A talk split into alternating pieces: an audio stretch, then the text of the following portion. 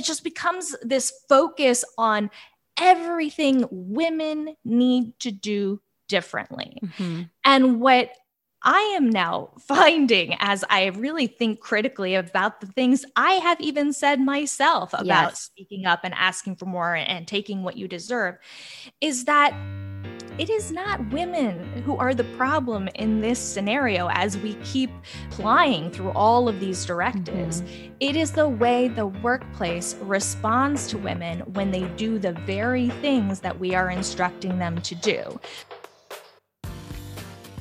Hey, this is Allison, and welcome to the Inspired Budget Podcast, where we talk all things budgeting, debt, and saving money. Today, I get to introduce you to my friend Stephanie. Stephanie O'Connell Rodriguez is a writer covering women, money, power, and ambition.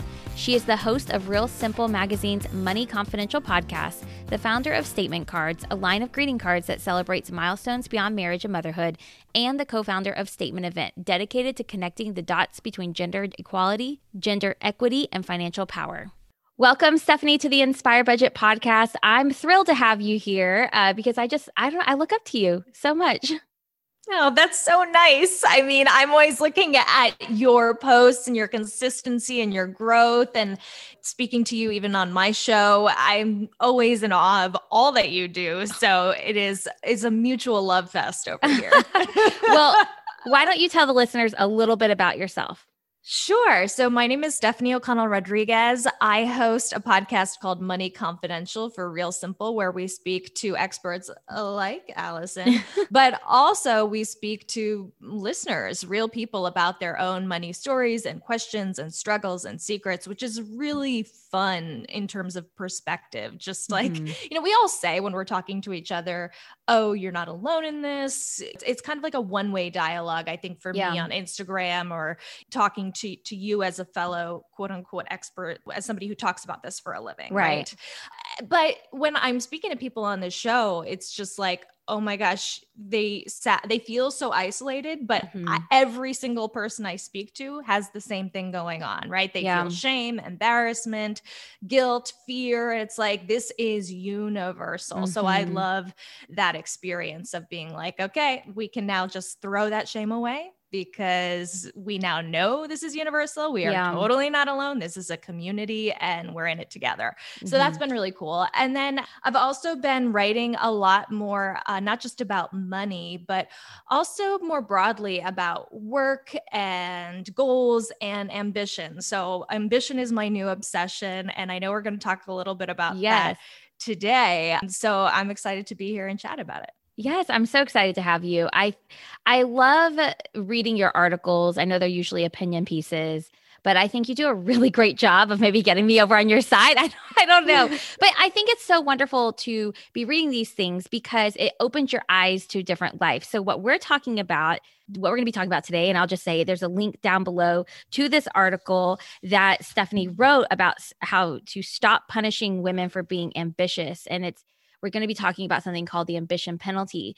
But what's so interesting is I never came from corporate. I didn't come from like a traditional nine to five. I was a teacher. Teaching, the majority of people are women. And so it's very interesting to read this because it opens my eyes to maybe a, a life and what's going on in the world that I wasn't ever privy to before. I mean, I also find that I am shielded from a lot of the things that mm-hmm. I write about in this piece, also because I work for myself. Yes. And, you know, you do see this huge rise in women, specifically women of color, who are starting businesses, who are trying to become entrepreneurs or freelancers. Mm-hmm. And sometimes we talk about that through the framework of, oh my gosh, that's so exciting, more small business owners. And yes, that is exciting. But actually, what a lot of the research finds is that so much of that shift is coming from the traditional workplace not working for women mm-hmm. and thus being forced to try to go out and do something for themselves because when they are in that traditional corporate environment, they are facing discrimination, racism, bias. And, you know, generally in 2021, that's usually not explicit in the ways mm-hmm, we traditionally think of it. Yeah. But it comes across in all of these much more implicit ways that have a direct outcome on our opportunities and our bottom line. Oh my gosh, absolutely. And I think that you're right. We celebrate the next phase for that person without ever even acknowledging maybe why they're leaving, maybe what they've been going through. Because I think sometimes maybe people, people don't believe them. Absolutely. I mean, e- even just when we th- think about childcare, right? Th- that's one of the most obvious ones. And y- you have this this narrative that women don't pursue high-paying jobs. They're not interested in leadership. Mm-hmm. They drop out of the workforce. But actually, you know, that's not the case. The research shows that uh, a huge proportion of women who wind up taking a leave of absence from their jobs, either to have or raise children, are back within the workforce within a year. They're just not mm-hmm. in necessarily that same job because that same job was not adaptable to that woman's needs right. as a caretaker, as a parent. And so it's the workplace that's the issue, uh, you know, mm-hmm. the work environment that's the issue. It's not women's interest in work that's the problem. Yes. Okay, so let's dive into that. In this article, you start talking about the gender pay gap and that how women you know everyone's concerned about this gender pay gap women are getting paid less but then in turn women are actually being blamed for this pay gap so can yeah. you just share more about exactly just share for our listeners what the gender pay gap is and what this means for women and why they're being blamed yeah. So the gender pay gap is just the amount of money that women on average earn for working full time compared to what men earn on average for working full time. Mm-hmm. And so women in the US earn 82 cents for every dollar earned by a man. Now, these disparities widen significantly for Black women, Indigenous women, Latino women. So, mm-hmm. there are, I will say, caveat for all of this is that there are many forms of bias and discrimination. And as they intersect, some of these pay gaps and wealth gaps, mm-hmm. they get larger and larger. Absolutely. Okay. So, then why are women blamed for these? In this article you go into why are women the ones that are we're saying hey you're paying you're not paying us enough but then they're turning around and pointing fingers. I will say that as somebody who writes about personal finance for the last decade and and trying to build wealth and is really concerned about some of these gaps in pay and wealth i have absolutely fallen into this trap. And that is mm. just bombarding women with things like demand what you deserve, speak up, negotiate. And then sometimes it's little things. Sometimes it's like stop using just an email, stop yes. apologizing. And it just becomes this focus on everything women need to do differently. Mm-hmm. And what I am now finding as I really think critically about the things I have even said myself about yes. speaking up and asking for more and taking what you deserve is that it is not women who are the problem in this scenario as we keep plying through all of these directives. Mm-hmm. It is the way the workplace responds to women when they do the very things that we are instructing them to do. For example, let's take negotiation because it's not that I'm anti negotiation, right? But the way we speak about it is so overly simplistic. If women just asked for more, right. then there would be no pay gap. Well, actually, that's not true. When women do negotiate, they're labeled aggressive, they're labeled mm. demanding, and they are less likely than their male counterparts to receive the raises and promotions they've requested, even if they are judged to be equal equally competent. And it's this backlash that women get for their ambition, for mm-hmm. leaning in, for asking for more, the things we've told them to do to close these gaps. That's the paradox that I call the ambition penalty, the social, professional, personal costs women face when they act on their ambition. Yes. And so if you think a man, if a man were to go in and ask what he's worth or say, I'm going to negotiate my salary, I feel like he would come off as confident Correct. Successful. What are some of the words that you would think that instead of aggressive? yeah so you would have bold you would have independent mm-hmm. and and even aggression. Aggression in men is perceived as a net benefit. Aggression when attributed to women is perceived negatively. And this is the the exact kind of trap that we're in that i don't think we're talking about enough. It's the same qualities that are expressed but if you're a man it's a positive. If you're a woman mm. there is a penalty. And this is what i'm talking about that this is a bias that's in the workplace. And to be clear, this is not just something that men are doing to women. This is right. a structural bias. This is something we all do. So mm-hmm. I, you know, I have to acknowledge that in a system of the workplace that rewards these qualities in men and punishes them in women, that even I as a woman could implicitly be punishing another woman for mm-hmm. expressing these qualities. You know, and and this is true like across gender identity. If we perceive somebody to identify as woman mm-hmm. and they express these qualities that are typically stereotypically attributed to men, then right. there is this kind of cognitive distance. There is this co- discomfort created. And it's not like I would sit here and say, oh, I don't want women to be in positions of power. But then we do act in ways that penalize women when they do try to seek power. And this has been studied again again and again mm-hmm. and again. You hear it in these arguments. It's not that I'm against women. I just don't like that woman, right? How many times does that come up, right? Yeah. so familiar. So that is a re- mm-hmm. this is this is all been studied. There's tons of data to back it. Mm-hmm. And that's mm-hmm. what I'm really digging into in this piece about like okay, this is a penalty for women doing the very things we've told them to do to close mm-hmm. these gaps in pay and wealth. And the penalty manifests in real tangible costs. I actually spoke to a woman who had a job offer rescinded, taken oh away gosh. when she negotiated her salary.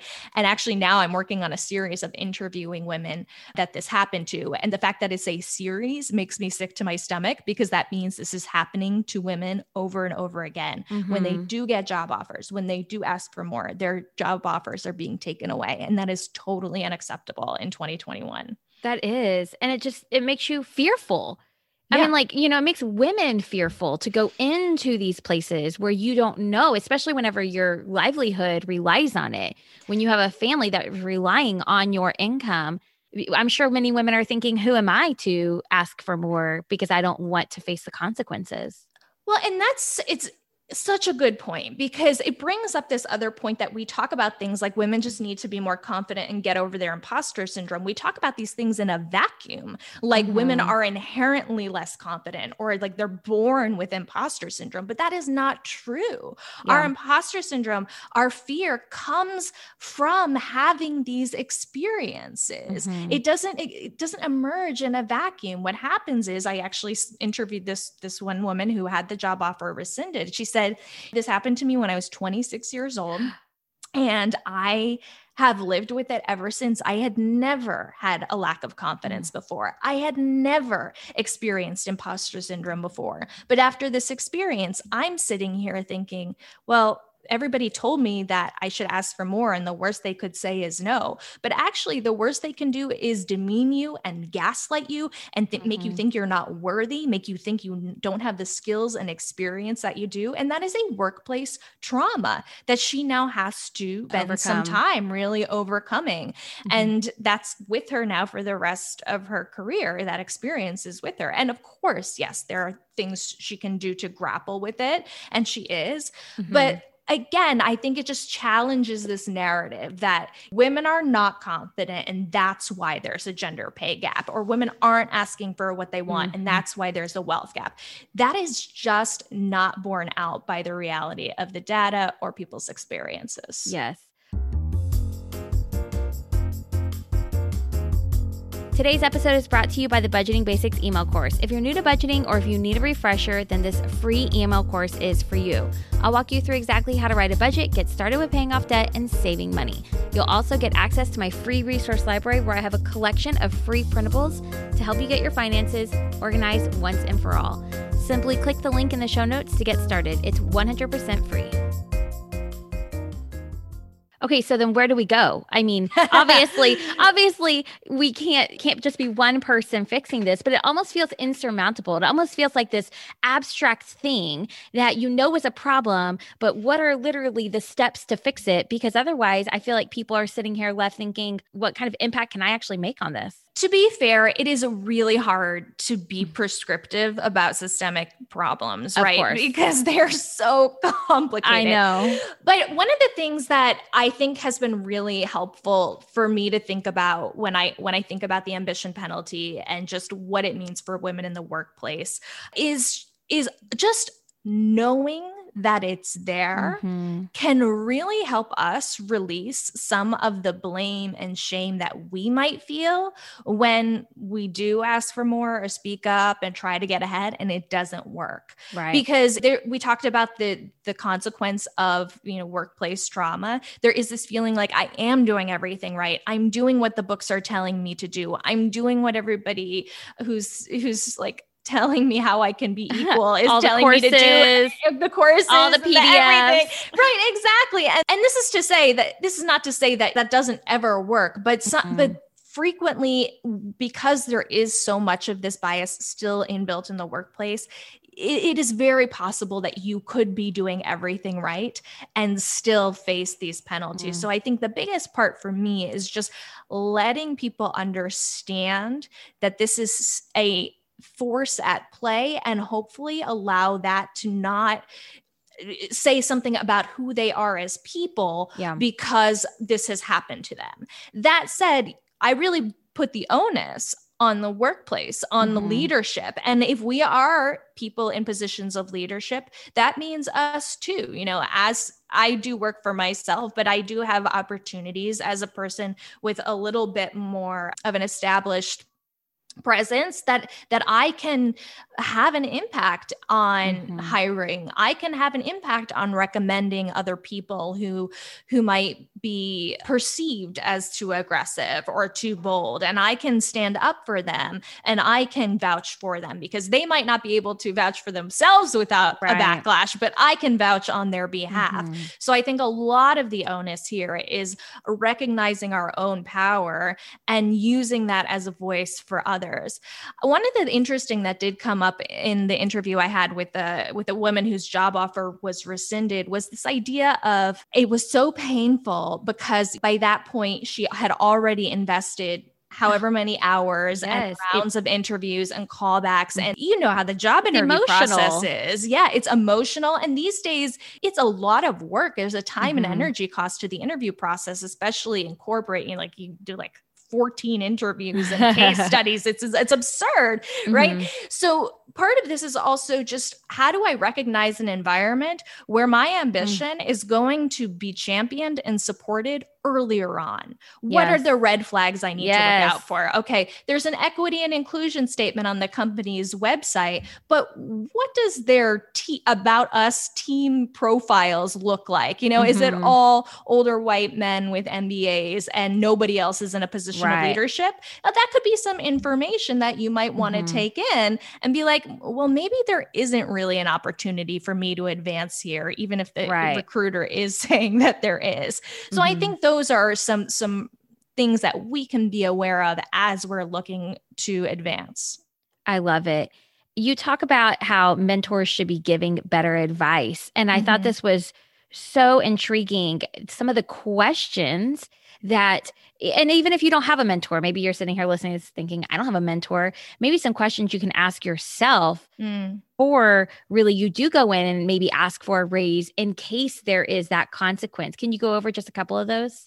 Yeah, so this kind of comes back to this idea that so much of the onus has been put on women for Yes. for solving these problems and basically all the assumptions that go into why women aren't advancing or why they're not paid the same. So Mhm. some of the questions that I propose is like before encouraging women to negotiate more or to negotiate harder, maybe we step back and ask why might there be some hesitancy to negotiate in the first place? Could it be because there's a realistic fear of backlash and penalties rather than this presumed lack of confidence or imposter syndrome? Um, so I think it's really important that we check all the assumptions decisions we're making. And again, my answer to this is not to not negotiate. Right. But it is to think more critically and holistically. What does a negotiation mean, or how does it need to change if I'm in an environment where there is a lot of bias, where there aren't a lot of other Mm-hmm. women, women or people of color in positions of power? What are the ways that I need to recognize and manage bias and therefore have to shift my strategy as somebody who's negotiating? I think Mhm. a lot of the times we talk about things really simplistically and Yes. sound bites, right? And it's important, right? It's hard to go into this kind of nuance when we have, you know, however many characters on Twitter or Mhm. a screenshot Yes. on Instagram. So it winds up being like shorthand, speak up, negotiate more, whatever. But within that, I think Mhm. we need to do a better job of really coloring in all the shades of gray because it's not negotiate or never negotiate. yeah.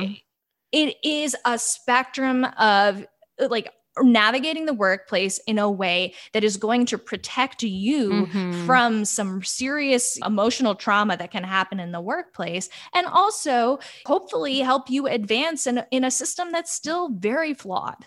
Yes. Oh my gosh, I love it. I think that this is definitely just a very intricate you know and, and when you're when you're dealing with this on emotions and and you're dealing with your livelihood a lot of times many people don't have these backup jobs just Yeah. waiting for them it can be scary and it can be overwhelming and nerve-wracking so i love your suggestion to just slow down Mm. and really think through and consider everything before you go through with the negotiation so that we don't have any of this backlash Yeah. And I will say one other just really practical thing you can do, not that you should have to do it, but knowing Right. that this bias exists, it's uh, just a practical thing to do, is oh, try to frame your negotiation Mhm. by the net benefit to the company. absolutely As opposed to the net benefit to you. Mhm. Because again, people hate women advocating for their own self interest. so one way that that becomes more palatable Mhm. is by making it a communal interest, a company interest. How are you contributing to the company's bottom line? What are you doing for them that Mm-hmm. merits you getting more responsibility, more leadership, more pay? That's just a way, a really simple way to think about this framework where Mhm. it might be seen as a little bit more socially acceptable there you go to the people in charge. exactly. Oh, well, I will link down to the article below.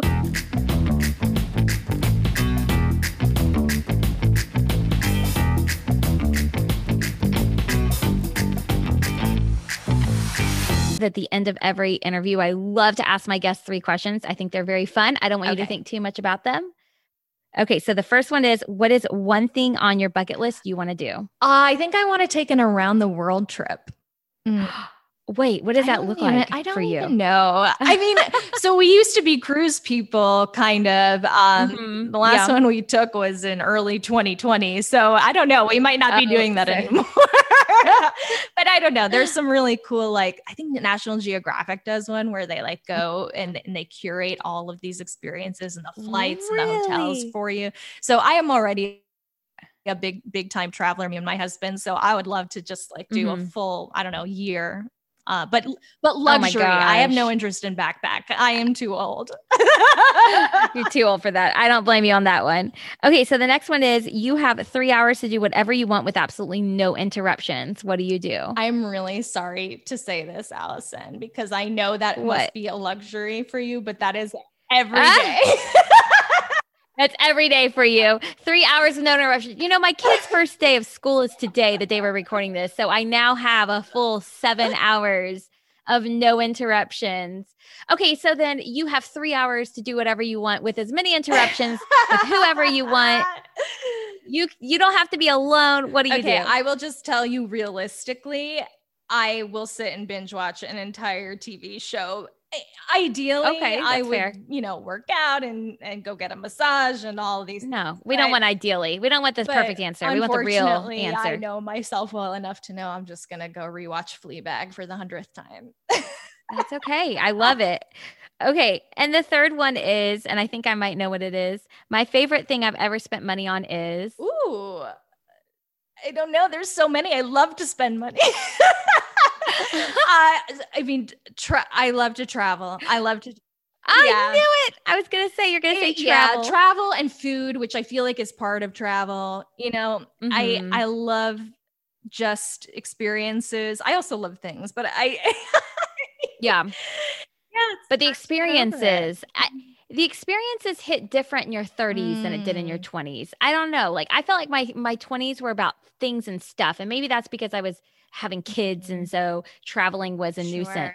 Maybe oh, that's, that's, what it was for me. About, yeah. Um, yeah, because I mean, I was I had my first child at 24, another one at 27.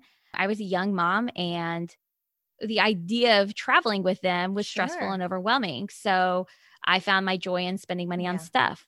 And now I'm like, suck it up, kids. Let's go. Well, that's nice. They're, We're going they're somewhere enough that they can travel with you and appreciate things too. That's fun. Mm-hmm.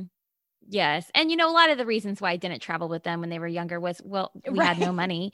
And that, I mean, that's probably the number one reason, but also just my anxiety with with being in that type of situation was just too much for me whereas other people they're like no problem yeah i also think about about how i traveled in my 20s and it was like i slept on people's couches you know that that's not really viable with yeah. Know, young children Yeah, exactly. Oh my gosh.